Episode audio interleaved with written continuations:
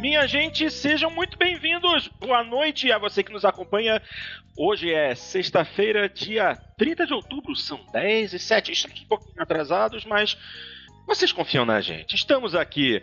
Fala, galera. Bem-vindos a mais uma edição do Jogando Papo, o podcast também videocast, onde não basta jogar, é preciso debater. Começando agora a edição de número cento e cinquenta e cinco, com vários assuntos interessantes para discutir.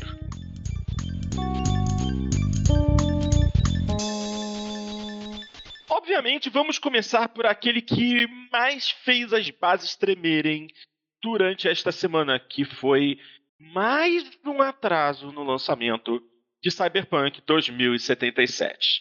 É, bom, o que eu posso dizer é, eu não estou com esse hype todo para Cyberpunk.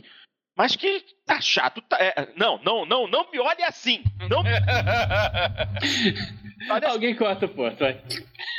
Não, sério, é sério. O, é, não tô, eu, eu sei que o jogo vai ser maneiro. Eu sei que o jogo vai ser maneiro. Mas eu não tô no hype, hype, não tô louco pra jogar. Eu até quero jogar. Mas ele não é, nesse momento, prioridade pra mim. É, só, só um instantinho, Porto. De... Só, só um instantinho. O, o Dash tem que mutar o microfone dele, porque qualquer coisinha lá tá te interrompendo, entendeu? É, ele tem que fechar a janela. Também.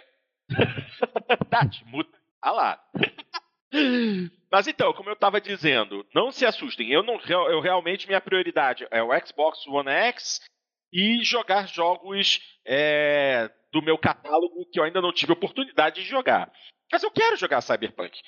Meus colegas aqui estão muito mais hypados para isso, então eu quero a opinião deles. Eu vou começar justamente pelo Caddelin, porque ele foi o que ficou mais surpreso com a minha resposta a respeito do jogo. Cara, você tá tão hypado assim, e mais esse atraso tá fazendo você tremer na base como se fosse um drogado passando por um período de é, falta do, da injeçãozinha dele? Você tá desse jeito? Boa noite, Porto. Boa noite a todos que nos acompanham. É, não, eu, eu tenho um hype muito grande pelo Cyberpunk por dois grandes motivos. Primeiro, porque eu acho um, o universo do Cyberpunk um universo muito interessante, é um universo... muito antigo, já muito desenvolvido, e, e não só o Cyberpunk, a franquia Cyberpunk, propriamente dita, mas assim, toda a ficção científica em torno de, de universos Cyberpunk, uhum. de forma geral, elas são muito bem desenvolvidas, então você tem muitas fontes de onde você extrair, sabe, se você pegar lá, desde, na literatura aqui, puxa lá, desde Neuromancer, do, do, do William Gibson, por exemplo, que é um livro de ficção científica muito clássico, assim, você tem muitas referências de onde tirar, isso sem falar das referências cinematográficas, como Blade Runner, entre outras. Então você tem muitas é, referências de onde extrair para criar um universo muito rico. Então, desde o momento em que foi anunciado lá em dois mil e doze, não o jogo, provavelmente dito, né, mas que eles estariam trabalhando, tinham adquirido os direitos de produzir o jogo da, em cima da, da, da franquia, da I P, Cyberpunk, e o fariam, eu, eu fiquei muito entusiasmado. E, e a C D Projekt, ela é uma empresa que, assim, pra mim, ela tem muita, muito crédito, sabe? Não que ela não, não tenha cometido alguns equívocos, já houve alguns joguinhos aí que eles lançaram recentemente que eu, que eu fiquei um pouquinho frustrado, né? Eles lançaram ali uma, uma versão misto de tabuleiro e, e card game ali, baseada no universo do, do The Witcher, que foi o Thronebreaker, e eu achei, sinceramente, um joguinho muito, muito, muito sem vergonha. Mas ainda assim, é uma empresa que tem muito crédito comigo. Então, é, eu até conversei esses dias atrás com o Luiz, que de vez em quando participa conosco aqui é, das gravações, e eu falei pra ele que o, o Cyberpunk é o típico jogo que, você, que eu acho que se ele não figurar como Game of the Year, ele já, já será um resultado frustrante, sabe? É um jogo que ele chega pra ser Game of the Year. Você vai ganhar um, não só os quinhentos. Mas assim, é que nem quando você tem um, um novo God of War, quando você tem um Zelda, quando você tem um G T A, ou até o Red Dead Redemption dois, são jogos assim que você já espera, já tá na expectativa de que ele chegue pra ser Game of the Year, o próximo Elder Scrolls, sabe? São jogos assim que ele já vem com uma tarimba muito grande. Claro que no caso específico do, do Cyberpunk pode ser um pouquinho exagero da minha parte da expectativa, porque não teve nenhum jogo ainda do Cyberpunk, né? Diferentemente de God of War, da Legend of Zelda, Mario, entre outros que a gente sempre espera figurem no Game of the Year. Mas aqui vai muito do crédito que a, que a C D Projekt tem pelo, pela produção passada. Agora, é, é, eu acho que ela cometeu, a meu ver, aqui do, dois, três, dois, três grandes erros. O primeiro deles foi, assim, realmente um anúncio muito, assim, muito distante do, do, do Cyberpunk lá atrás, né? Porque foi um anúncio, assim, que basicamente eles estavam dizendo, olha, adquirimos os direitos. Mas você não faz um anúncio disso, você faz um anúncio de que, olha, já está em desenvolvimento, nós estamos nesse estágio de desenvolvimento. Então, você olha lá para dois mil e doze, você pensa, puxa, é um jogo... É, que, cujo conteúdo já, tava, já, já, já tinha conteúdo em dois mil e doze, o que não é verdade. Em dois mil e doze ele estava ali com as primeiras artes, as primeiras concepções artísticas do jogo. Então, é bem diferente da história de outros jogos famosos, né, como Two Human, como Prey, como o... o Deus o, Ex. O, Deus Ex. É, o Deus Ex também, o da, o da Sony ali, o Last Guardian, que realmente foi, o, o, obviamente, o rei de todos eles, um, o, o Duke Nukem, né? Então, é, você tem vários... É, o Duke Nukem foi o campeão. Então, você tem vários, vários errinhos aí nesse começo.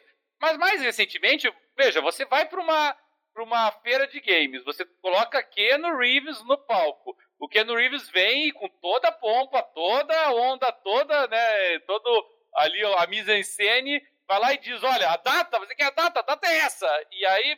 depois você não confirma essa data, ali já foi um erro. E aí eles coroaram esse erro agora anunciando que o jogo sairia em novembro e, e anunciaram antes disso que o jogo estava Gold. E, e eles falaram, não foi assim, a imprensa pegou e disse, ah, o jogo está pronto. Não, a C D Projekt foi a público e disse, é, Cyberpunk dois mil e setenta e sete está Gold. Gold significa o quê? Que está pronto para lançamento. Esse, essa é a definição de Gold na indústria. É de alfa, beta, Gold. Gold significa o quê? Está pronto. E aí ele chega depois e diz, ah, não, vamos adiar para dezembro. E para ir, e para corrigir bugs, para corrigir problemas. Então, então não tava Gold lá atrás, sabe? Então, a, ali... Peraí, e eles falaram o seguinte, está, está Gold, mas... mas... não tão Gold. é, é, um, é um Gold que não tá Gold, porque eles vão precisar de um patch day zero. Ainda tem isso. Você já vai, já vai botar o seu disquinho lá no teu console, ou você vai baixar o jogo e de cara ele já... Se você comprar em disco, ele vai, vai ter que baixar um patch. Se você pegar a versão digital, possivelmente já vai, ter, já vai receber o, o, o pacote com o patch. Tudo junto. Instalado. Justifica, né?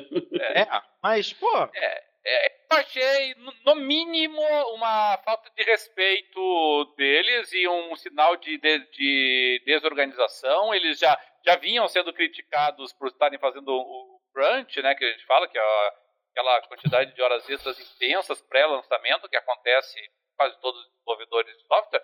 E, e ainda por cima, recentemente, o, o, um dos diretores ainda chegou em público e falou, não, mas esse crunch nem foi grande coisa. E é claro que os trabalhadores ficaram putos, né, porque... Nós estamos falando de onze, doze horas de trabalho por dia, então claramente eles não ficaram muito satisfeitos.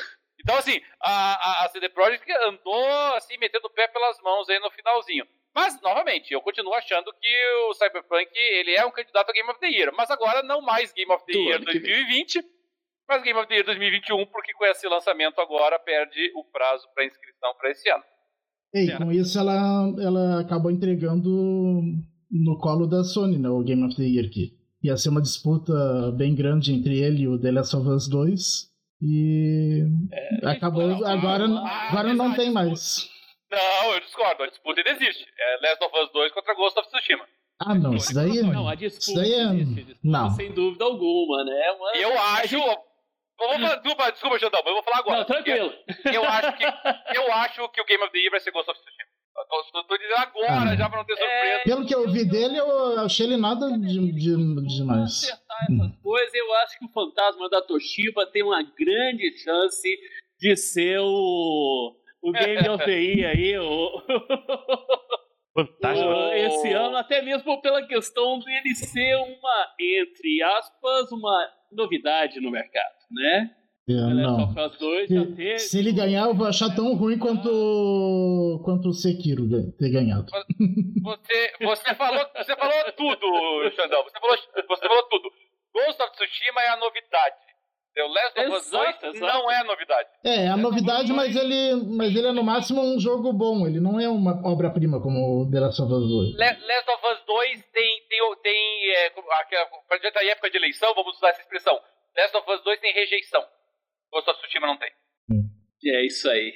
É, mas eu não mas sei, é... ele tem rejeição é... mais entre os gamers. Acho que entre a crítica, acho que não. Que a gente é baseado em, a, em porcaria nenhuma aqui. É, é, será que não foi proposital para não participar desse, do, do, das premiações desse ano e praticamente concorrer é, sozinho ano que vem? Sabendo que os concorrentes esse ano você tem jogos assim de que fecharam a, essa geração aí com, assim, não é nem ouro, com platino, né? Você tem o Fantasma da Toshiba, tem os Últimos de Nós lá, dois, né? Xandão, hum. imagina, imagina, vamos imaginar que um milagre acontece e God of War Ragnarok sai em dois mil e vinte e um. É, exatamente o que eu ia falar pro Johnny aqui, que ele falou. Ó, ano que vem vai ter o God of War Ragnarok. É, vai... milagre se sair em dois mil e vinte e um, tá? Ele pode, muito provavelmente, em dois mil e vinte e dois. Mas, mas, mas, mas, mas, mas, mas, mas, mas... Grande abraço detalhe. Pro Johnny aí. Mas tem um detalhe. God of War, até esse God of War, jamais tinha ganho um prêmio de Game of the Year. Never, ever. Quer dizer, deixa eu reformular.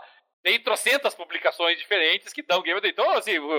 Tem quinhentas premiações de Game of the Year. No... Algum Game of the Year ele já tinha ganhado, é, algum né? Algum Game of the Year ele já tinha ganhado. Mas, assim, a, a, as principais premiações, né, seja da Spike antigamente, depois, né, o, o Game Awards, aquelas que são as mais celebradas, nenhum a gente tem que lembrar que do Game of the Year a gente tem vários Games of the Year. É, é. Todo mundo odeia como Game of the Year é, é sua. Então, é, que de uns... Né? É que de uns dez anos pra cá, mais ou menos, o principal tem sido esse da Spike T V e depois agora o The Game Awards, né? E, é. esse, e esse em particular, o God of War nunca tinha ganho até aquele anterior. Então, assim, o God of War, ele concorria, naturalmente, mas no mínimo na categoria de, de ação, mas ele nunca tinha ganho. Então, assim, God of War, assim, ele, o God of War Ragnarok, ele é, obviamente, uma, é, uma ameaça, claro, pode ganhar Game of the Year... Uma ameaça sob o ponto de vista da C D Projekt, claro. Assim como o Assassin's Creed Valhalla pode ser também, não tem, tem muito surpresa se for candidato.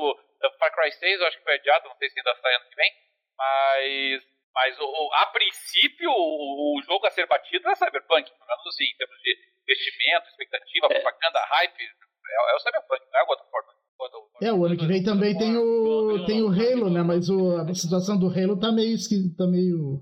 Difícil, né? Halo eu acho que não sai o ano que vem, viu?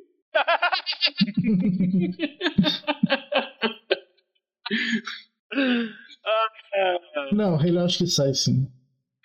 Não, não vai sair não, cara. Eles vão refazer aquele jogo inteirinho, Dart. É, é, é. Esse é um risco, ainda mais depois da informação que o, o, o chefe da três quatro três... Não, não sei se é diretor do jogo, picou a mula da, da, da três quatro três. Ou picaram com ele, né? Da três quatro três, né? É, é. Ou a, a mula dele foi picada na três quatro três. É, gente, complicado. Aí é aquilo. Poxa, foram, foram três atrasos. Aí o interessante é que eu tava lendo a matéria da GameSpot e no final da matéria eles falam assim, mas com essa nova data, o lançamento de Cyberpunk dois mil e setenta e sete está finalmente, realmente, certamente, definitivamente, solidamente gravado na pedra. Eu tenho medo disso, cara. Prova... Provavelmente. Cara, foram três atrasos. Esse último... Bom, você... quem leu a desculpa que eles publicaram diz que o problema é que É, é um número muito grande de versões do jogo para serem lançadas e eles têm que se certificar de que todas vão rodar a contento. Então, para isso, eles precisam de um Day Zero Patch, ou seja, um pacote, uma atualização dia zero, que eles estavam perdendo muito tempo para finalizar. Estava demorando mais do que eles esperavam. Foram só vinte e um dias, né? Da, da, última, da última data para essa. Mas ainda assim, realmente, como o Caddelin falou, passa uma imagem de, de desorganização, de falta de compromisso. Aí, mas não me convenceu muito essa história de muitas versões. Essas versões, desde o início, são as mesmas. E, e, não, e, e nem, nem adianta a desculpa de que ah, é porque é para os da nova geração. Porque os da nova geração já, já ficaram para o ano que vem. Pegos de surpresa com é. o do P S cinco e Xbox. Não, e, e os patches, e os patches pro P S cinco e com as melhorias pro P S cinco e pro Xbox Series X já estavam pro, pro ano que vem, pra daqui a alguns meses. Não vai sair agora no lançamento.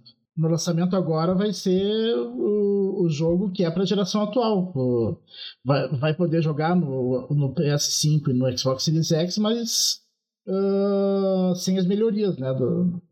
dos novos consoles. Vai, vai ser na retrocompatibilidade. É isso aí. É isso aí. E toda sorte, até que o atraso assim não está sendo um atraso também. A não ser que tenha, né, um quarto atraso, chega lá em dezembro e fala, gente, só ano que vem, né? Então, mas tomara que não, mas com certeza, assim, é um dos jogos que eu mais espero para jogar. Né, eu sou, olha, assim, um dos maiores fãs do The Witcher. Eu joguei todos os The Witcher, tá? O primeiro, o segundo, o terceiro muito. Tenho, assim, trezentas horas do The Witcher três. E, assim, qualquer coisa ali no The Witcher três eu ia olhar, cara. Tinha um gatinho, assim, no canto do cenário. Eu ia lá olhar, que provavelmente deveria ter uma missão pra mim. Então não podia perder isso, né? Eu comprei... De quantas maior... velhinhas tu recuperou a panela velha delas? Sim, tem dentro da panela da velhinha. Você trabalha de, de correio amoroso no jogo inteiro, né? Passar de um lado pro outro. Mas eu, eu curto o jogo assim. Então The Witcher... Ainda tô esperando é... na série eles mostrarem ele pegando a panela de alguma velhinha. No seriado. É bem capaz deles colocar, né? Até mesmo como uma piada, um easter egg, assim. É. Agora, olha só, só pra fechar esse tema do Cyberpunk, é... não levem a mal o que eu vou falar, mas eu acho bom que eles lancem esse jogo agora em dezembro. Porque já tem uma... já tem um grupo querendo a cabeça dos produtores do jogo. O produtor de Cyberpunk foi à internet dizer que ele estava recebendo ameaças de morte por causa de um atraso. A gente tem que acabar o nerd, cara. É, só espero que nenhum desses nerds malucos que escreveram uma besteira dessa... Tente... Tomara que o cara já esteja preso, né? Dá pra identificar, rastrear, pegar e prender, velho. Um negócio desse não se faz. Moleque não pode, né? E geralmente não é moleque, geralmente são os caras barbados igual a gente, assim, que se acha completamente intocável atrás de uma telinha de, de computador. É, é isso aí. Pois bem, minha gente, vamos em frente? Próximo tópico de hoje. Hum, é, tem gente que não gosta dele, tem gente que gosta, tem gente que caga e anda, mas pelo menos agora... ele fez alguma coisa que agradou os gamers, né? Obviamente, estou me referindo ao nosso presidente, Jair Bolsonaro, que, na última segunda-feira, anunciou que iria realizar uma nova redução na alíquota do I P I sobre videogames. Ele já havia realizado, é, no início desse ano, se eu não me engano. Não, não, em agosto de dois mil e dezenove. dois mil e dezenove? Ok, obrigado pela correção. Em dois mil e dezenove, ele já havia feito... uma redução da alíquota do I P I, se eu não me engano, foi de cinquenta para quarenta, correto? Sim, sim. Não, são três, são três ali é, que, que faz a, a... né, tinha o de cinquenta para quarenta num determinado é, tipo ali, de, de, é, de quarenta para trinta no outro e outro de vinte para dezesseis. É, é, exatamente. De cinquenta para quarenta, consoles de, de, de máquinas de jogos, a de quarenta para trinta na partes e acessórios e a redução para dezesseis por cento em aparelhos com tela incorporada. Exato. Então, na segunda-feira, ele fez o anúncio que iria realizar uma nova redução do I P I e ela foi, e ela foi realizada instantaneamente. Na terça-feira já estava... Na terça-feira já tinha um decreto. Já tinha um já... decreto dez mil quinhentos e trinta e dois... Né, que estabelecia nova redução praticamente idêntica que foi feita no, no ano passado. né? O de que era quarenta caiu para trinta, o de trinta caiu para acho que para vinte e quatro, alguma coisa, eu não vi ali agora, e o de dezesseis caiu para dez. Não, não, não, não, não, peraí. Hum. É... dezesseis caiu para seis. Para seis. Para seis, exato. Consoles e máquinas de jogos de quarenta para trinta por cento, partes e acessórios de trinta e dois por cento para vinte e dois por cento, e aparelhos com tela incorporada de dezesseis por cento para seis por cento. Sim. Isso é, imediatamente já teve um reflexo positivo, porque a Microsoft, pouca, pouco tempo depois, já foi direto no Twitter publicar a informação de que estava realizando redução de preço nos seus futuros consoles. Ou seja, nós já tínhamos preços certos para o lançamento, e esses preços foram reduzidos antes do lançamento. Ou seja, o Xbox Series X teve uma redução de quatrocentos reais no preço final, de cinco mil para quatro mil e seiscentos, e o Xbox Series S teve uma redução menor, de duzentos reais, de três mil para dois mil e oitocentos. De qualquer forma, uma ajuda bem-vinda, uma, realmente uma redução bem-vinda para a nova geração. E estamos esperando a Sony falar alguma coisa. Será que fala? Por enquanto está é, se fingindo ano... de morta, né? O ano passado, ano passado a Sony fez as reduções quando teve. Tá? Então ela até peguei aqui, tem aqui que ela realmente ela pegou o P S quatro dela e, e reduziu, fez as reduções do, né? até... até... Então, talvez esse ano ela venha fazer também. Talvez ela não tenha sido tão rápida quanto a Microsoft, né? Tão afoita, tão assodada, né? O assodada é legal, né, gente? Coloca aí no dicionário, né? Paz, minha excelência! O assodado! Mas o... Mas ela já fez isso. Então, assim, a desconfiança. A Sony não vai fazer? Não sei. Ela fez isso no passado, fez no ano passado. Pode ser, provavelmente irá fazer, não está sendo tão rápida, é, tão maqueteira quanto a, a Microsoft, né? Mas provavelmente sim, o, é uma redução considerável, a gente paga muito imposto, né? Não somente no videogame, a gente geralmente paga muito imposto no nosso consumo, a gente é um país que tributa muito o consumo, para você ter ideia, só assim... Isso, isso aí, quando, quando você considera um produto fabricado aqui no Brasil, você vai pagar, além do, desse, do I P I, você vai pagar o I C M S que pega pesado, você vai pagar PIS/COFINS, que pesa também, né? Então, ali, assim, dentro do, dos consoles, quando eram, quando eram produzidos, fabricados aqui no Brasil, você tinha uma média de quarenta e cinco por cento do preço do, do, daquele console, do daquele produto, de um P S quatro, é, só de imposto que você estava recolhendo ali, que você estava pagando. Se for considerar o, o importado, que é o caso que a gente vai estar pagando aqui agora, né, que está comprando, nós temos ainda o imposto de importação, que é pesado, é um imposto que ele é utilizado muito pelo governo, e aí qualquer governo, tanto para garantir o mercado nacional, uma questão de proteção no mercado nacional, de aumentar ou diminuir ah, as, as importações, proteger o mercado, como também a questão da própria essencialidade, né? É um imposto que leva muito isso em questão. Então, o imposto de importação, principalmente para esse tipo de, de produto, é alto. Então, considerando o imposto de importação e considerando também as taxas alfandegárias para você pagar, para você, né, taxa de porto, taxa de, de, de armazenamento, as, as taxas que você paga no Siscomex, tudo então encarece demais. A gente tem, então, praticamente sessenta por cento, sessenta e cinco por cento de tributo incidindo nisso que a gente está pagando. É, é pesado, é bem pesado, essa tributação em cima desses produtos. Então, qualquer redução no imposto significativo, ele, ele é, é uma redução do valor do preço. Então, torna, torna o, o, o produto mais acessível. O nosso grande problema hoje é a desvalorização do nosso dinheiro perante o dólar. Esse é o nosso maior problema. Tá? Se a gente tivesse essa redução com um câmbio mais favorável, vamos dizer, o três ponto cinco, três ponto três, a gente estaria comprando esses consoles a três mil reais. Não estaria pagando isso que a gente está pagando hoje. Então, sim, o câmbio... três mil reais o X, né? Uhum. É, o grande, é, o grande vilão hoje nosso não é nem os impostos, é exatamente essa diferença. O câmbio nosso, o nosso dinheiro extremamente desvalorizado perante o, perante o dólar, né? Perante o dinheiro, né? Da, que, que tudo no mundo é pago em dólar. Mas é interessante a gente também falar, porque tudo bem, essa, teve esse decreto, não importa se é... É um decreto que vem em eleições municipais, em que tem um grande interesse, não importa. Não importa isso para a gente adquirir agora. A gente tem que manter, é, ser cético, tem, identificar essas...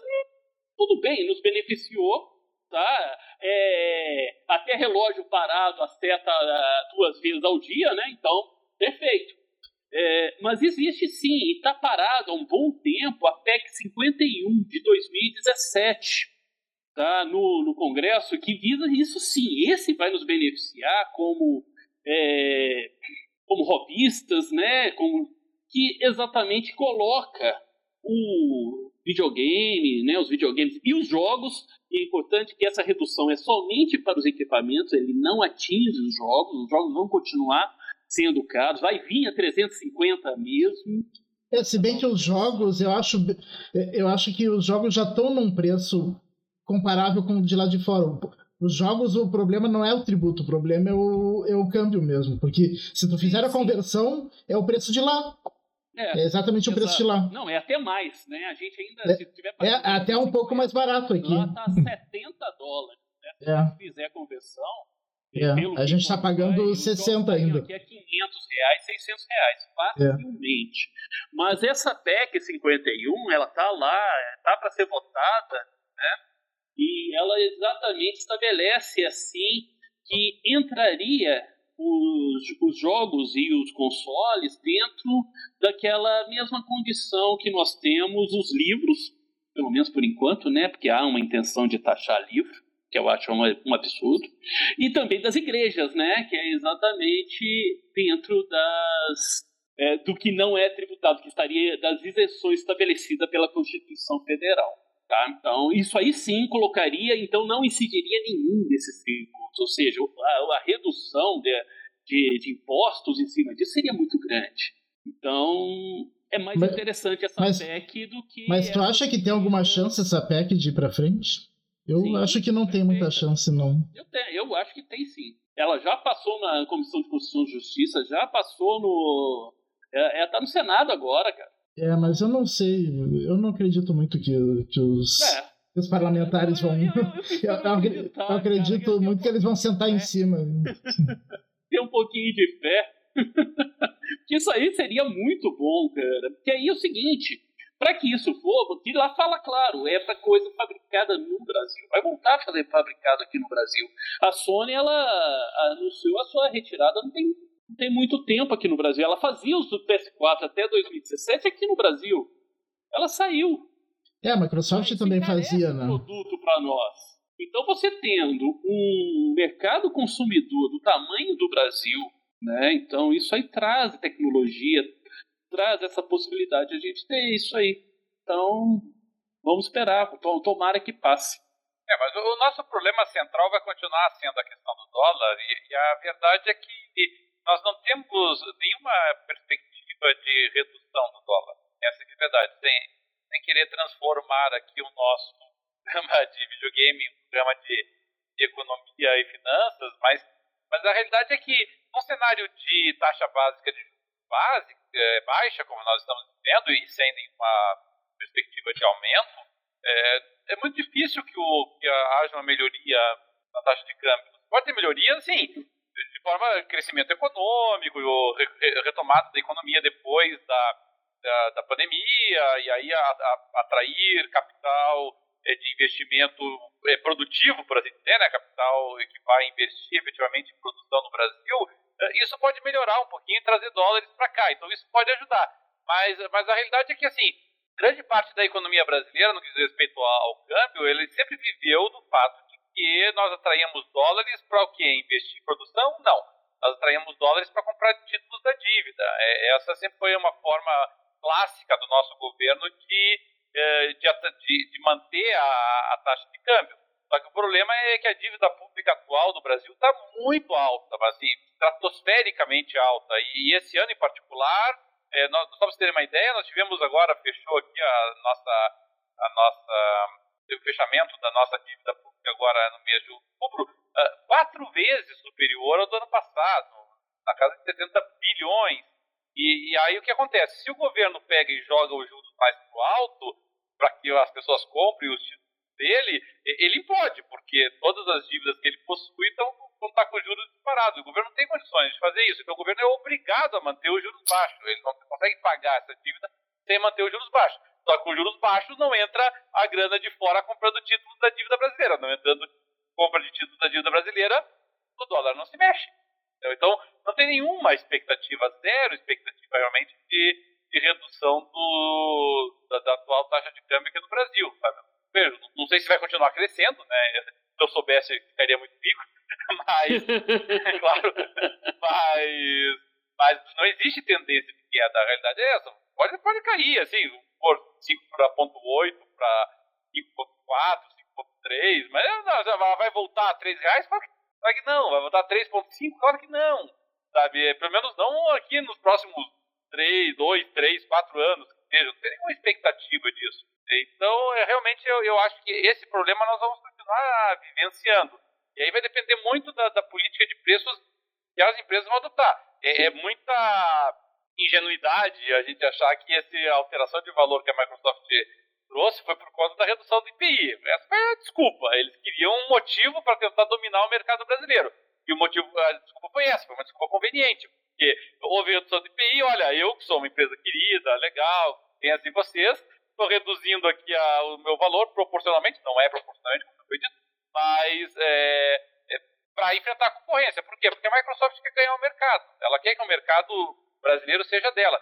E eu tenho a convicção, mais uma previsão aí, tá? A do, a do, Ghost, of, a do Ghost of Tsushima eu admito que é um pouco mais arriscada, mas aqui eu vou com uma previsão mais, mais, mais segura. É, eu acho que a Microsoft domina o mercado brasileiro com, o, com a, a série S e a série X. Eu acho que a série S vai dominar o mercado e isso vai levar os jogadores hardcore para a série X, porque boa parte dos amigos deles que vão estar jogando na série S, eles vão querer compartilhar a mesma base instalada. Então, uma coisa vai, vai puxar a outra. E aí você soma isso ao fato de que a Microsoft já está reduzindo o preço com relação à Sony e uma absoluta histórica falta de interesse da Sony em colocar preços competitivos no, no Brasil. Então, eu acho que a Microsoft recupera a liderança que ela teve no mercado brasileiro lá no trezentos e sessenta, perdeu na atual geração, mas eu acho que ela resgata agora. Tá, então isso é, também é uma previsão, como eu disse, mais segura que a do Ghost of Tsushima. O Ghost of Tsushima é mais arriscada, pode ser que ele, ele nem figure entre os, os jogos indicados, mas, mas eu acho, aqui eu acho que realmente é mais seguro, mais tranquilo da gente prever. Falou, falou o nosso gênio profético. Mas então, é, só para poder encerrar isso, é, eu, eu acabou, acabou que eu não concluí. Quando eu falei que houve a redução, vai haver, né, está acontecendo a redução do valor dos consoles Xbox, as pessoas estão esperando uma reação da Sony e o, o Xandão falou que acredita que sim, que vai ocorrer essa reação. Só que eu queria trazer um outro ponto também. Será que essa reação vai acontecer agora, assim, de cara mesmo? A gente sabe que a Sony em algum momento vai baixar também um pouco o valor do console dela por conta dessa situação. Mas talvez ela não queira fazer isso agora, porque a Sony veio com aquela história de definir o PlayStation cinco como um produto premium. O próprio Caddelin falou, a Sony nunca teve interesse em é, é, transformar o PlayStation, mesmo na época do PlayStation quatro, um produto de massa. Então, ela, quando lançaram, quando lançou o PlayStation quatro, oficialmente o preço era muito superior ao valor praticado pelo mercado cinza. Muita gente achou que não iam vender nada. Aí ela realmente começou a aplicar reduções de preço e começou a mover os consoles produzidos no Brasil. Mas nesse momento, eu tenho a impressão de que a Sony não vai se mexer. Posso estar errado, hoje é dia trinta de outubro. pode ser que nos próximos dias ela realmente defina também é, uma leve redução de preços para roubar um pouco desse, desse barulho que a Microsoft fez agora. Se vai acontecer mesmo, eu particularmente acho que nesse momento, não. O site, o site Tecnoblog, ele colocou que o PlayStation cinco é o, no Brasil é o segundo mais caro do mundo. Claro que isso flutua um pouquinho, precisamente por conta do câmbio, né, que era o tema que a gente vinha tratando, mas com o câmbio, a, o, o artigo deles é de dez dias atrás. É, com o câmbio de dez dias atrás, o, a, o P S cinco do Brasil só não é o mais caro do mundo, porque na Argentina o preço dele tá absurdo, sabe? O P S cinco. E lá na Argentina até a diferença de preço do PlayStation cinco com o disco para o Digital Edition é, é bizonha. Tá falando de dois mil reais quase de diferença entre uma... uma edição e outra. A edição, a Digital Edition, ela tá um pouquinho mais cara que a do Brasil, tava em torno de quinhentos reais mais cara. Mas a, a P S cinco normal tá sendo vendida na Argentina a sete mil e duzentos, é o preço oficial da Argentina. E, e aqui na América do Sul, todos os países, a princípio, novamente, variando com a flutuação do câmbio, estão é, mais baratos. Assim, Peru tá mais barato, Chile tá mais barato, Colômbia tá mais barato. Então a, a diferença é bem, é bem sensível. O local do mundo que o PlayStation tá mais barato. O Uruguai costuma ser mais ou menos o mesmo preço que aqui. Claro, tirando os free shops ali na fronteira, né? Mas lá dentro do Uruguai, geralmente... Então, realmente, é... tá muito caro. A Microsoft, a... tanto a Sony quanto a Microsoft poderiam baixar ainda mais o preço se quisessem, né? A Microsoft agora, é, com essa redução, ela coloca o Brasil já dentro do parâmetro do resto da América do Sul. Mas, mas, mas ainda acima, por exemplo, o preço, obviamente, da europeia, entre outros. Agora, o PlayStation cinco realmente está tá escapando. Aqui, a Microsoft, ela sempre tem a seu favor o Série S, né? Então, ela pode dizer, não, tudo bem, o Série X está caro, mas tem o Série S, o Série S é acessível e tal. A, a Sony não, né? A Sony só tem dois produtos ali a quatro mil e quinhentos reais, né, é, preço inicial. Então, esse é o problema. É isso aí. Uma, um ponto aqui, até que o pessoal no, no, chamou no, no, no chat, né? Chamou a questão do... da restituição. Dart, você que pegou o Xbox Series X na, agora no lançamento, pagamento, como que isso está sendo feito? Vai ter? Você já recebeu algum comunicado, algum e-mail, alguma coisa? É, depende de cada loja, né? Eu fiz a pré-compra na Amazon. Eu já recebi um e-mail da Amazon hoje, acho que, não sei se foi ontem ou hoje. Eu recebi bem rápido um e-mail da Amazon avisando que o preço baixou. E ela já, já disse como vai ser a devolução em cada modo, em cada modo de compra. Quem comprou no cartão, à vi- no cartão vai ter, vai ter a de- no cartão à vista, eles vão cobrar só o preço, porque quem compra no cartão à vista só é cobrado quando eles enviam. Então, não tem devolução. Uh, quem comprou parcelado já começou a ser cobrado. E eles vão fazer a devolução no cartão. E, e quem, quem já pagou boleto, eles vão fazer a devolução. Uhum. Não sei exatamente como. Ele, ele, tem um e-mail explicando direitinho como é que ele vai ser procedido. É. É, empresa, empresa organizada é outra coisa, né? Agora as outras são uma bagunça, assim, não, não se sabe direito como é que vai ser. Elas estão dizendo para esperar, para ver como é que vai ser, não sei o quê. Inclusive o, a B dois W, o pessoal estava perguntando e eles até hoje de manhã estavam dizendo que, que não, iam, não iam alterar o preço. Mas aí parece que depois de tanto, tanta pressão, eles voltaram atrás, disseram que vão alterar e daí vão, vão, nos próximos dias vão dizer como vai ser o procedimento e tal. É, então é, depende de cada loja, né? É, imagina se sair a justa das lojas da B dois W se eles realmente fazem isso. E comprou por, por cinco mil, vai pagar cinco mil. Pô, ia ser um backlash gigante para Americanas, Shoptime, Submarino... Iam sofrer muito. Ainda bem que eles voltaram atrás. É. É, e essa notícia me surpreendeu, porque eu estava crente que essas grandes empresas que, que compram, obviamente, diretamente da Microsoft, elas iriam fazer o repasse automático. Né? Parece quase natural em situações como essa. Eu, eu, inclusive, se eu tivesse que apostar, eu jamais imaginaria que elas não fariam isso. Sabe? Que as, as pequenas lojas fossem fazer isso, aquelas lojas, né, que estavam cobrando o preço de lançamento, embora não estivesse comprando a Microsoft, estivesse trazendo por outros canais, tá? Essas não repassarem, eu até, até teria de esperar. mas as grandes, né, que utilizam exatamente os canais oficiais da Microsoft, observam a política de preços que a Microsoft faz no varejo, é, puxa vida, é realmente muito difícil. E, e, e aí realmente empresas como a Amazon só ganham ainda mais, já estão dominando boa parte do mercado, e dominam ainda mais. Aí o pessoal fica, ah, porque as grandes empresas estão dominando. Opa, meu amigo, olha aqui a diferença, né? Então você tem que dar um tratamento diferenciado assim, para o seu consumidor. Exatamente. Bom, minha gente, vamos seguir em frente então, porque ainda tem bastante coisa para ver aqui. Estou aqui acompanhando o nosso roteirinho. Vamos falar agora a respeito de uma reportagem que foi publicada há dois dias atrás num site nacional, dizendo que eh, o PlayStation cinco é mais popular que o Xbox Series X, de acordo com uma pesquisa. Segundo tal pesquisa realizada por uma empresa chamada Rise at Seven, o, o PlayStation cinco tem um interesse inicial do consumidor muito superior ao do Xbox Series X. A informação que eles trazem é que o PlayStation cinco é mais aguardado que o Xbox Series X em cento e quarenta e oito dos cento e sessenta e um países incluídos na pesquisa, o que dá ao PlayStation uma vantagem considerável. É, eles dizem que essas informações foram retiradas é, de dados do Google e mercado online para determinar qual era o console mais popular em cada país. Aí eu pergunto, qual é a confiabilidade disso? Quem é essa Rise at Seven?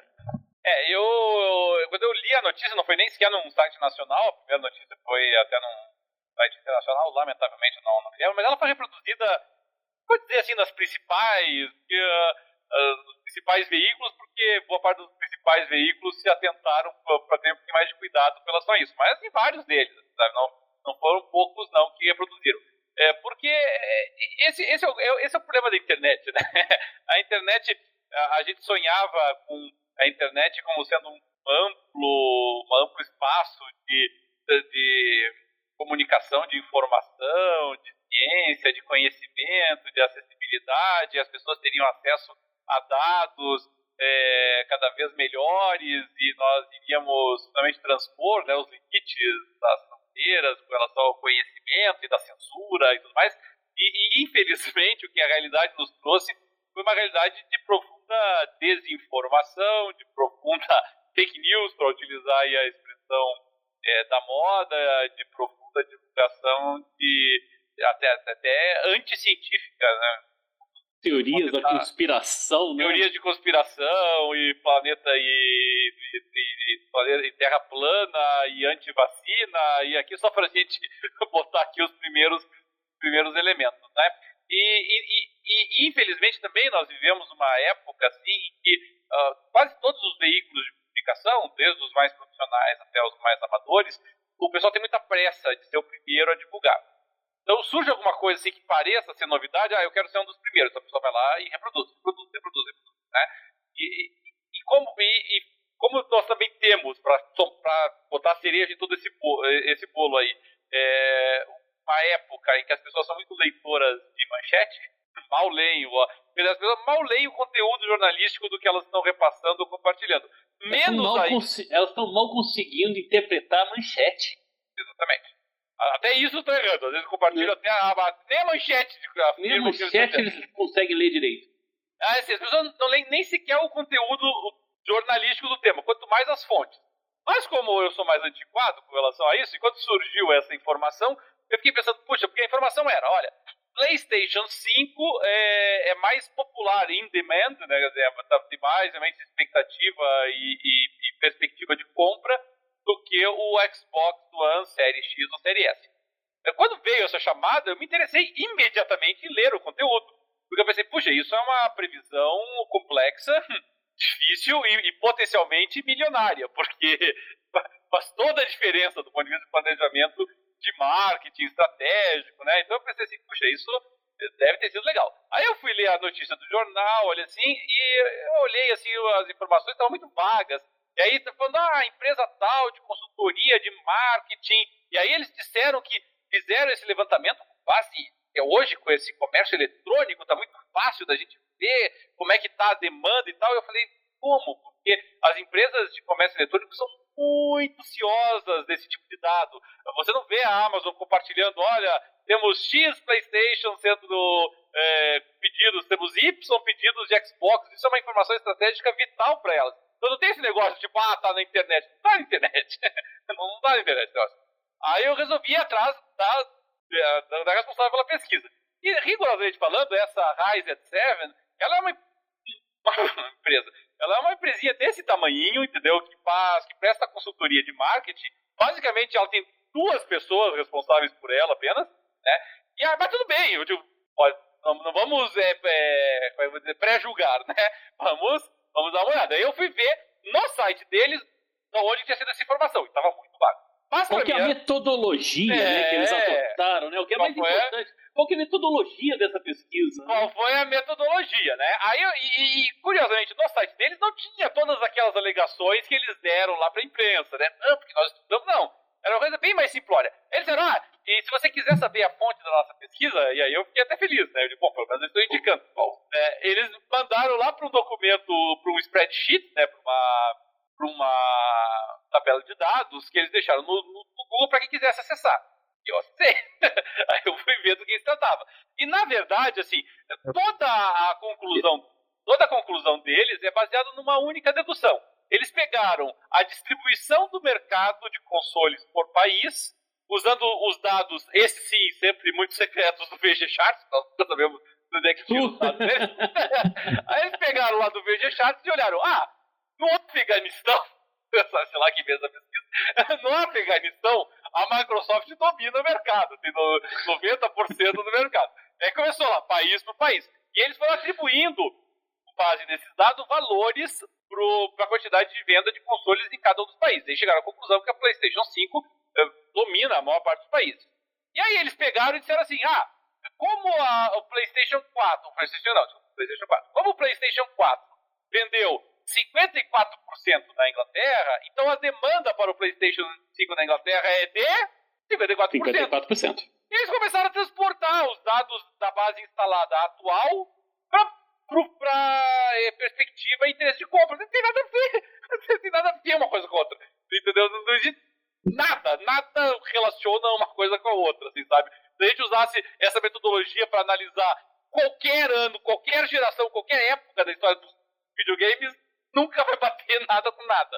Então, não tem mais sentido. Então, é uma irresponsabilidade você é, transmitir, reproduzir, dizer isso. Quer dizer, a irresponsabilidade começou lá na empresa de quer sugerir que Sim. isso é uma pesquisa para ser seriamente considerada, e a responsabilidade depois de todos os meios de comunicação que reproduziram ela, inclusive aqui no Brasil, vários sites, talvez até a maioria, é como se aquilo tivesse algum fundo de cientificidade. É um absurdo, é uma bobagem monumental, mas que ganha aí as notícias, né? Ganha o ar com ponto de alguma veracidade, né? É profundamente lamentável.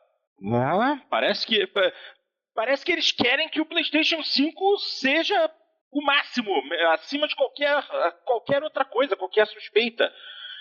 Ah, chega a doer. Eu Mas... acho que essa geração ela vai ser muito mais parelha. Tá? Essa geração passada... É, não há dúvida que a, a Sony conseguiu dar a volta por cima e placou como, né, foi a campeã da, da geração, né? Então, mas eu acredito que a Microsoft consegue retomar muito o terreno perdido nesse, nessa, nessa nova geração. Ela está vindo com, assim, com uma, uma máquina extremamente poderosa, né? Então, e ela tem um serviço que, assim, é, ele é praticamente imbatível, né? E, que é o Game Pass. Tem um acesso a uma biblioteca enorme de jogos, é, um acesso a uma biblioteca que vai te dar FIFA, cara, para você jogar valor barato. Talvez um, jo- um dos jogos que mais comprados, vendidos, né? Da, da, em todas as gerações, em todos os anos.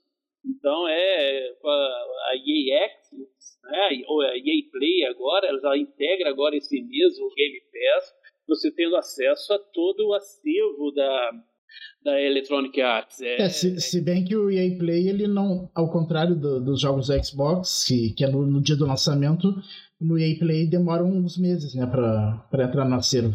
É, mas vai estar, vai estar lá. Mas no lançamento tu pode jogar por um tempinho, né? Tu pode jogar a avaliação. É, mas o... Assim, mesmo assim, eu tô falando assim como um exemplo o FIFA, né? Mas você vai ter toda a biblioteca, uma biblioteca enorme agora, ainda mais com a, com a aquisição de grandes players do mercado, né? A Bethesda, principalmente, né? Então, assim, de jogos de, de excelência para disputar, disputar ali. Ainda não temos uma definição ainda se, a, se vão ser mantidas exclusividades quanto a esses jogos ou se não. Ou se vai ser uma coisa temporária, ainda não existe definição a, a, a esse respeito, mas só pela possibilidade de você ter um acesso a toda essa biblioteca imediata, é, num serviço barato que é o Game Pass, enquanto você numa outra, você tem que vai pagar o preço de trezentos e cinquenta os lançamentos, é, é uma diferença muito grande para quem gosta do, do, do hobby, e o hobby é jogar. A gente gosta do, da tecnologia, nós gostamos dos equipamentos, queremos que cada vez uma tecnologia mais, é, mais de ponta, melhor, gráficos melhores, coisa mais rápida, muito mais dinâmico. Mas o que importa no final é o jogo. O que vai fazer a diferença no final é o jogo. Mas olha só, Xandão, é, também precisamos lembrar o seguinte. Você estava comentando aí a respeito da questão do E A Play no Game Pass... Não é no Game Pass, é no Game Pass Ultimate. Quem é assinante do Game Pass apenas para console não tem acesso ao E A Play. E A Play é apenas para quem paga pelo pacote maior, que é o Sim. Inclui, que inclui P C. É, eu pago, eu pago o Ultimate. Sabe quanto que eu pago por mês o Ultimate? quarenta e cinco reais. É, mas tem que ser o Ultimate. É, o Ultimate me dá acesso à live... Né, que já está incluído a live, ao E A Game Pass e, a, e, e ainda ao, ao P C. É, ainda tem esse detalhe. Game Pass não dá acesso ao multiplayer. O Game Pass dá acesso aos jogos. Mas o multiplayer você precisaria também ser um assinante Gold ou assinar o Game Pass Ultimate. Quer dizer, tem os seus detalhezinhos é. que você pode prestar atenção. É, totalmente. É, Porto, só, só pra gente não... Eu, eu, eu tava, eu, foi a interpretação que eu tive. A impressão que eu tenho é que o E A Play ele tá disponível no Game Pass normal também. A diferença é de acesso. Não, não, não. Você faz a, o acesso do Ultimate, ele é a partir de novembro agora, e a partir de dezembro pro, pra assinatura normal. Pelo menos era essa que eu tinha. Eu até vou... Quando vocês estão discutindo aí, eu até vou dar uma olhadinha aqui, mas... Conferir, é, né? Fazer o... Eu estou, nesse momento, eu estou nesse momento. uh, é isso. Desse jeito. Nosso negócio é esse fact-check na hora. Sim, sim, sim, claro. Então, pode ser que eu esteja equivocado. Né? Então, olha, de toda sorte, mas de toda sorte, né? A diferença de preço não é assim uma diferença de preço tão relevante. É, é, eu estou pagando quarenta e cinco para ter acesso a essa biblioteca, acesso a. A, a, a live, então ah, uh, isso faz uma diferença. Eu vou pagar ali anual é, quinhentos reais, quinhentos, quinhentos e poucos reais para ter acesso a tudo isso o ano inteiro. É claro que não vou ser proprietário, né, daquela licença, né, vou ter aquele jogo pro resto da vida, porque ele vai estar lá disponível enquanto está disponível no, no, no serviço, mas... Isso aí, assim, cara, eu tava outro dia olhando aqui, tem tanto jogo que eu tenho, assim, que, que eu nem jogo mais, que já teve o remaster, aliás, até agora, até recomendo, né, eu instalei ontem, está disponível no, no Game Pass, Day of Tentacle, é, Full Throttle, e o, nossa, o principal, o principal, esqueci o nome. Monkey Island? Hã? Não, Monkey Island não, o... Ah, meu Deus, Green Fandango! Green Fandango! Instalei os três, tá disponível na Game Pass ontem, entrou, cara. Que maravilha, muito feliz com isso. Já instalei, eu vou fazer esse final de semana, o feriado, jogando eles. Só jogo bom, nossa senhora. Então, gente, só pra confirmar aqui, eu entrei no site da Electronic Arts, tô aqui na página do E A Play em português, e eles informam. que o E A Play estará disponível para assinantes do, do Xbox Game Pass Ultimate e Xbox Game Pass para P C. Ou seja, se você quer ter o E A Play integrado no console, tem que ter Ultimate. Se você não tem console, mas é assinante do Xbox Game Pass P C, você vai ter o E A Play incluso. É verdade. É. Eu, eu, eu fui traído pelo fato de eu jogar mais no P C, né? E aí, realmente, no P C, assim, Game Pass Ultimate, ele, ele vai, ele já funciona, que é a minha assinatura, né? O E A Play já está integrado a partir agora de novembro. E, e mesmo que quem não tenha Ultimate no P C, a partir de dezembro já tem acesso, mas realmente nos consoles, pro Xbox One, é só pro, pro Ultimate. É, é, é verdade, eu fiz essa confusão porque... porque eu, eu conheço o mercado do P C mais. É, é, você fez a confusão porque você é Master Race. é, que, é, que, é que no, no P C você não precisa ter o Ultimate, você pode ter só o Game Pass normal, e aí a partir de dezembro o E A Play já vai estar integrado, mas tá limitado a P C, isso é verdade. É, é, é, eu, eu só tenho o Ultimate porque eu tenho tanto o Xbox é, trezentos e sessenta quanto o, o, o Xbox One, então tem sentido, mas se a pessoa não joga no Xbox, pra quem vai pagar? Pra quem vai ter o Ultimate? É, agora, agora, agora não, deixa, não deixa de ser... Não deixa de ser curioso que o que, que, que tem essa restrição também, na verdade, né? Porque, sinceramente, vai ficar limitando. Quer dizer, exigir que o jogador de console pague o Ultimate, rigorosamente, a princípio, a única vantagem é poder ter acesso no P C. E aí, de repente, você, você não ter ali no... Não, não ter o P C, né? Tem que comprar só para ter o E A Play, é realmente muito ruim. E parece que, que teve um probleminha no som do Dart aí, mas já tá corrigido. Depois, a gente, na gravação vai sair alguns segundos de silêncio.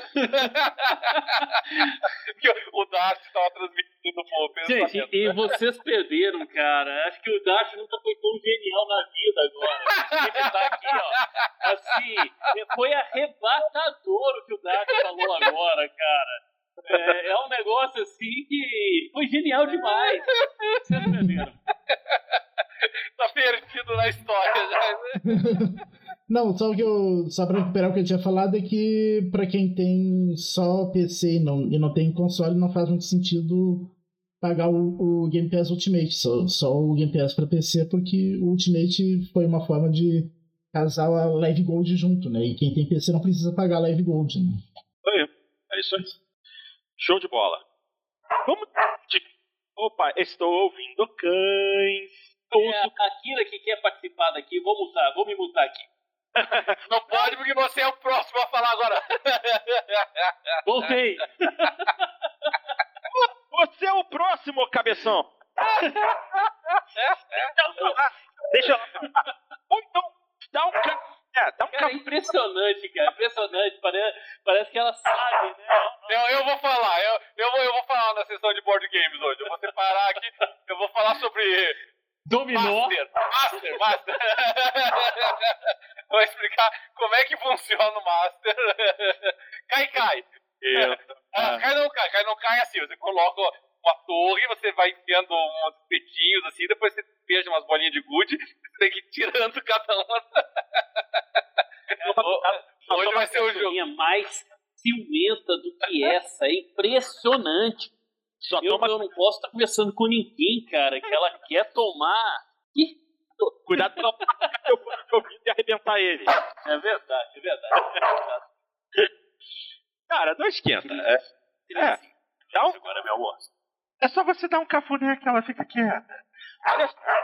Ah, meu Deus do céu, o latido dela é lindo. Vamos lá. Vamos lá. É, bom, hoje, agora, dentro Xandão, que temos dois tópicos a respeito de board games. Vou começar é, pelo Frostpunk, a versão, o board game de Frostpunk é um jogo, videogame, a conversão dele para o game atingiu um valor absurdo no Kickstarter. Por quê? É, foi impressionante, né? O Frostpunk, ele é um jogo que, assim, ele não teve muito forte ele não entrou com exagero, hype, né? O famoso hype, exagero, roteiro, né, criado em cima da, da arte, sabe? Eu até tive a oportunidade de jogar ele no, no Xbox, ele tá no Game Pass ainda. É um F P S gostoso, ele... E o jogo em board game tá de sacanagem. Jogo...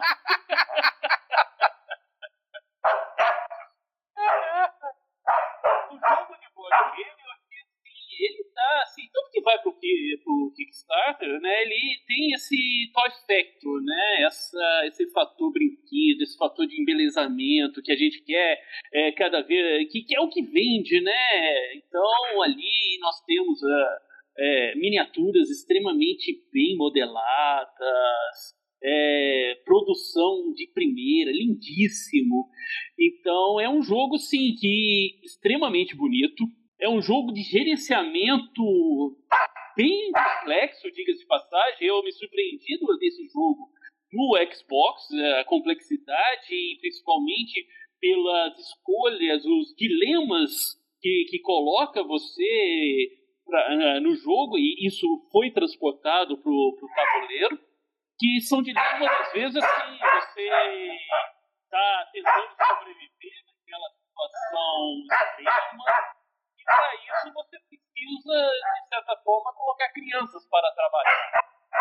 Então, você tem que estabelecer leis, assim, que vai desagradar, mas vai aumentar a sua produção, né? Vai desagradar, que vai trazer infelicidade, mas aumenta a sua produção ali, então você vai escrever isso.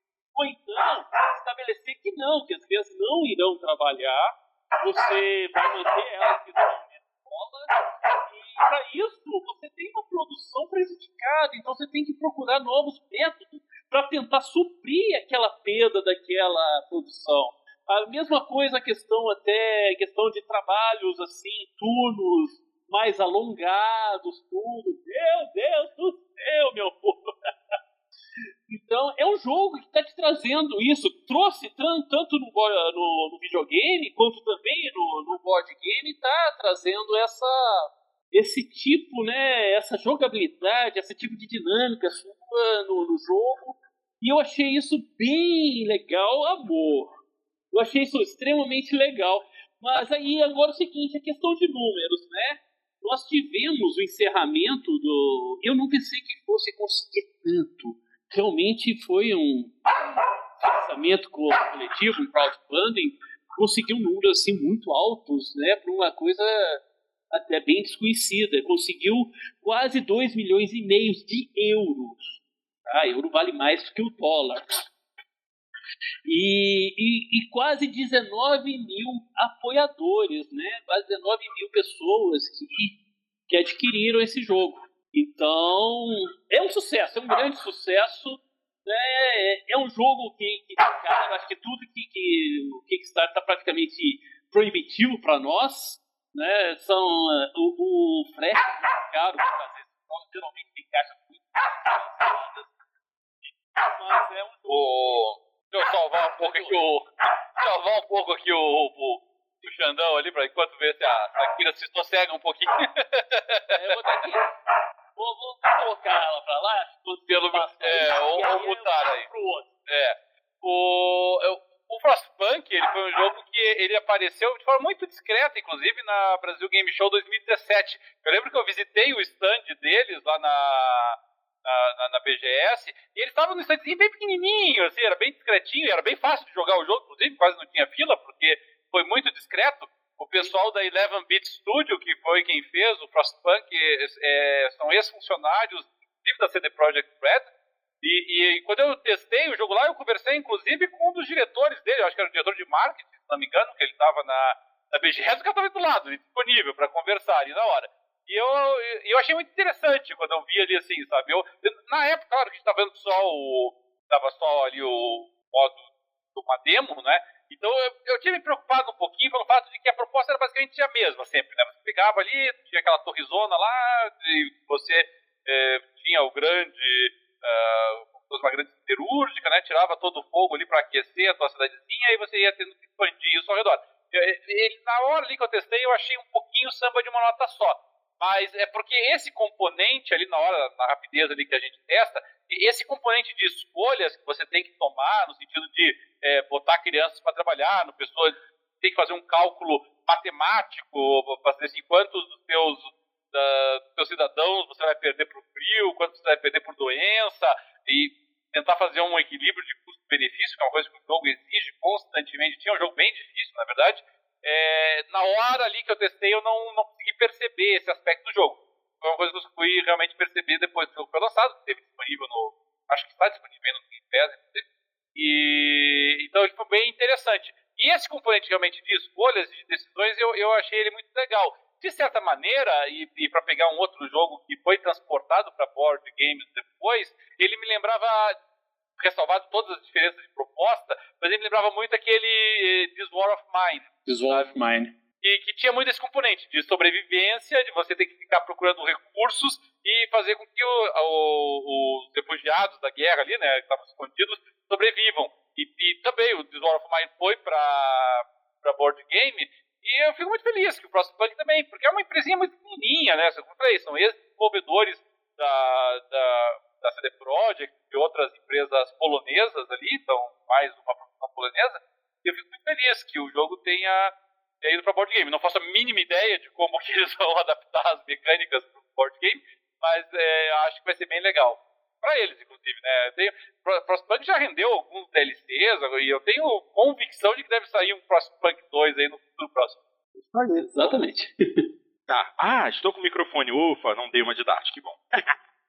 É, eu estava, inclusive, agora, nesse momento, dando uma olhada é, na página do Kickstarter do, do Frostpunk Board Game e realmente, assim, é, o...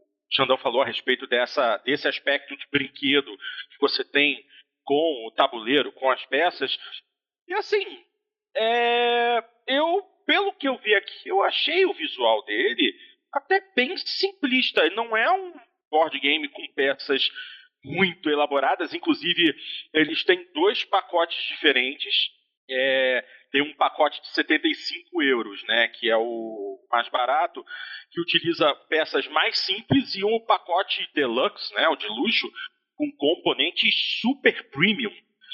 É, as miniaturas plásticas são extremamente detalhadas, ao contrário do, modelo, do pacote mais simples, que são figuras é, com aparência bem mais simples.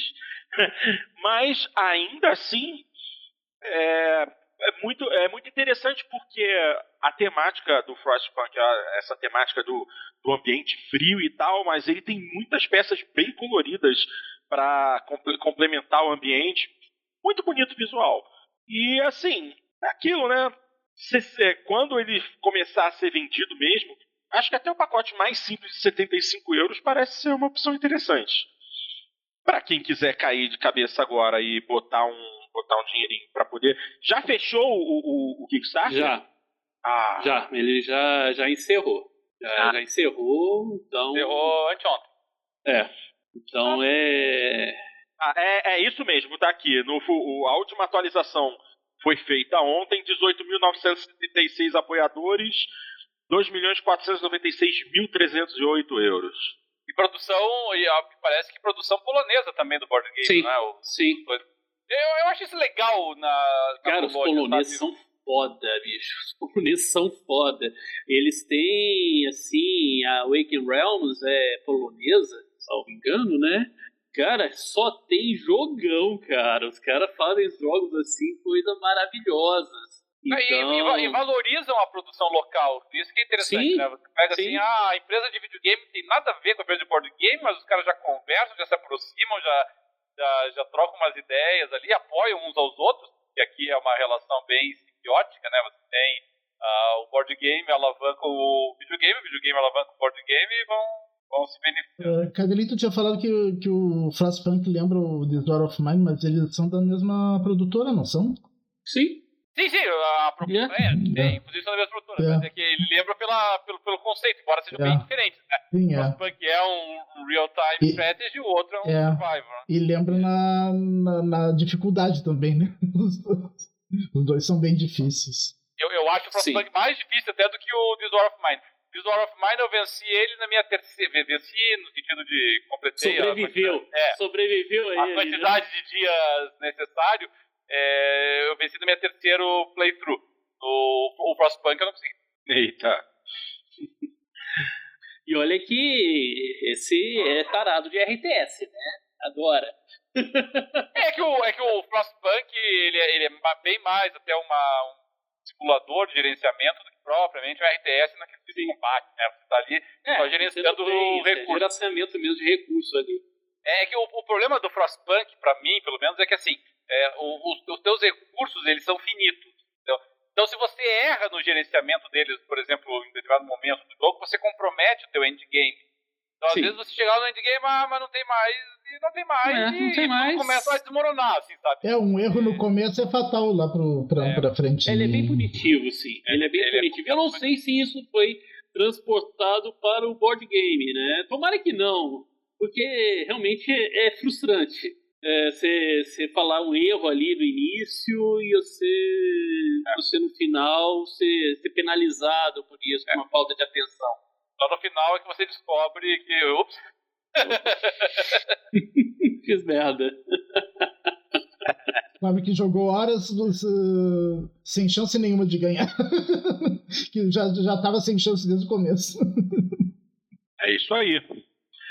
Bom, vamos falar agora. Vou continuar com o Xandão aqui me ajudando, porque a gente vai falar de uma outra novidade que está chegando aqui, que é o card game de Pac-Man. É, o, o, sabe, o famoso Come Come? É, estão lançando agora um novo card game novo, o que já houve há muitos e muitos e muitos e muitos anos atrás um card game, que era uma porcaria. Esse parece bacaninha. Me explica como isso funciona, ô Xandão, por favor.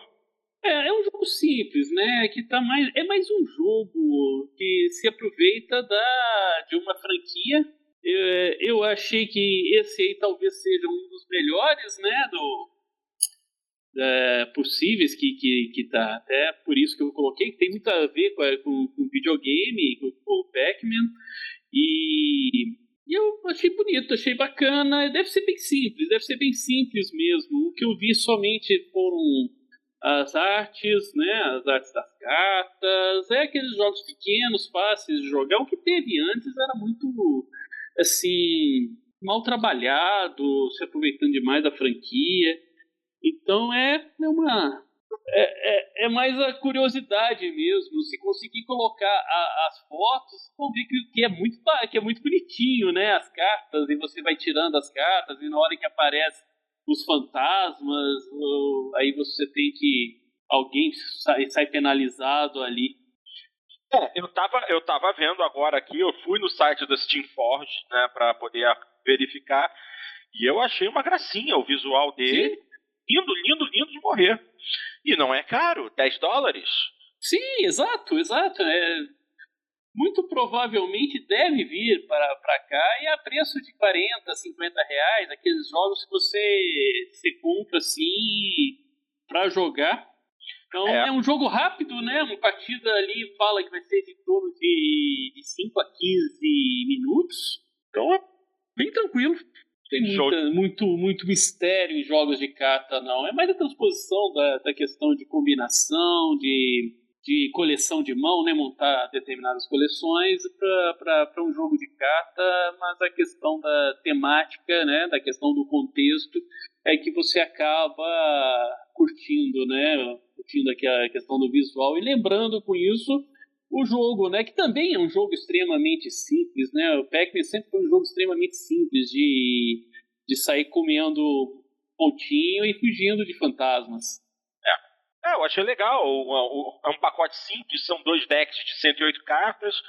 Parece uma opção interessante para quem quer economizar e tá buscando um jogo de fácil compreensão para dar aquela jogadinha rápida, nada muito complexo ou profundo. É uma opção interessante para um bobalhão feito eu. Pra nós, né? Eu adoraria ter um, uma cartinha dessa de jogar pra brincar. Ah, tá.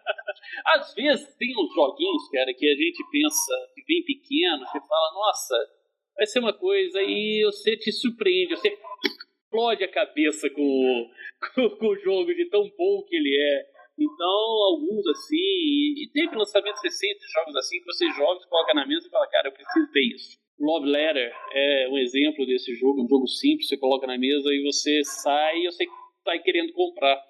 O Jaipur é outro também. O, o Bullfrogs. Oh, então tem uns jogos assim de cartas que, que são pequenos ali, mas são geniais. O Bullfrogs. Então, esse aí. Qual? Bu, Bullfrogs.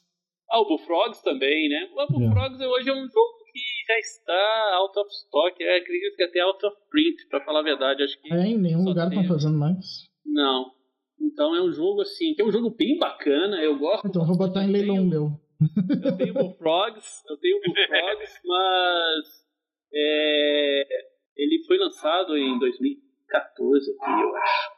Então, então já... é, eu, eu comprei em dois mil e quinze ou dois mil e dezesseis, acho que foi numa re- reimpressão, era da Funbox ele, né? Isso, isso, da Funbox.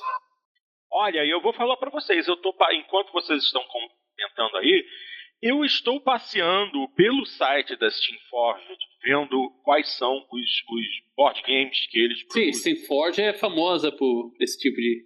É, e assim, alguém já falou pro Sérgio que tem board game e card game de Dark Souls? Tem. Ah, ele sabe, ele sabe. Aliás, o card game, a Galápagos já lançou aqui no Brasil, tá? Tem disponível na... na... É um card game muito bacana. Não, não, espera. É... Eu, eu tô confundindo. Inclusive, na, na última... Na última... É na... já tem o card game que a Galápagos lançou aqui.